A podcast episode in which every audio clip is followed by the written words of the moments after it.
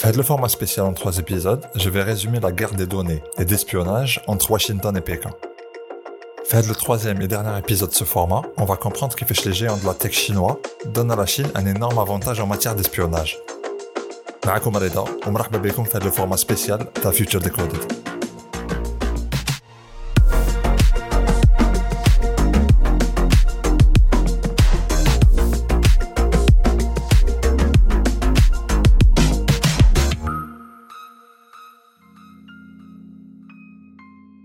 En 2017, alors que Donald Trump a entamé sa guerre commerciale avec la Chine, une autre bataille a fait rage dans les coulisses.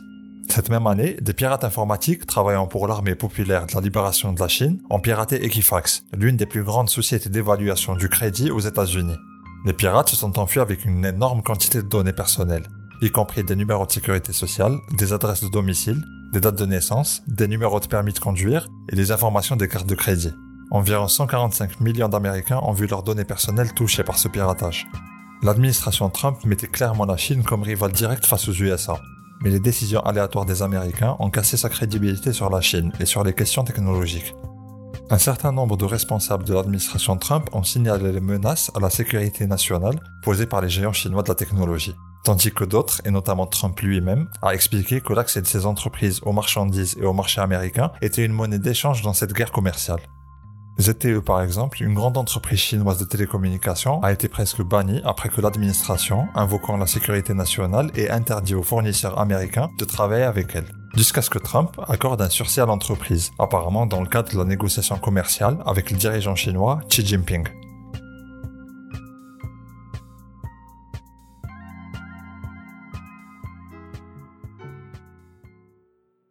L'industrie chinoise a toujours été, dans une certaine mesure, subordonnée ou intimement liée à l'État, bien que les origines de ces liens ne soient pas très claires. Mais le lien entre les services de renseignement chinois et les entreprises chinoises s'est resserré. En 2017, sous l'intensification de l'autoritarisme de Xi, Pékin a promulgué une nouvelle loi, obligeant les entreprises chinoises à travailler avec les entreprises de renseignement et de sécurité chinoises, au cours des dernières années de l'administration Obama, les responsables de la sécurité nationale avaient demandé aux agences d'espionnage américaines d'intensifier leur collecte de renseignements sur les relations entre l'État chinois et les entreprises chinoises. Et à l'ère Trump, cet effort avait porté ses fruits.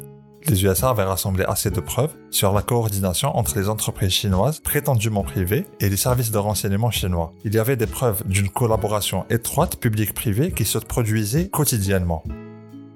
IDA en résume, les services d'espionnage chinois ordonnent à des entreprises chinoises privées dotées de capacités d'analyse, de travailler ou de traiter d'énormes ensembles d'informations, y compris des piratages comme celui de l'OPM, qui ont une véritable valeur de renseignement. Ces données sont ensuite rapidement envoyées aux entités étatiques chinoises. Et certaines connexions sont encore plus profondes. Par exemple, la CIA a conclu que le géant chinois de la technologie Tencent, qui propose le service de messagerie ultra populaire en Chine WeChat, a reçu un financement de l'État chinois dès sa fondation.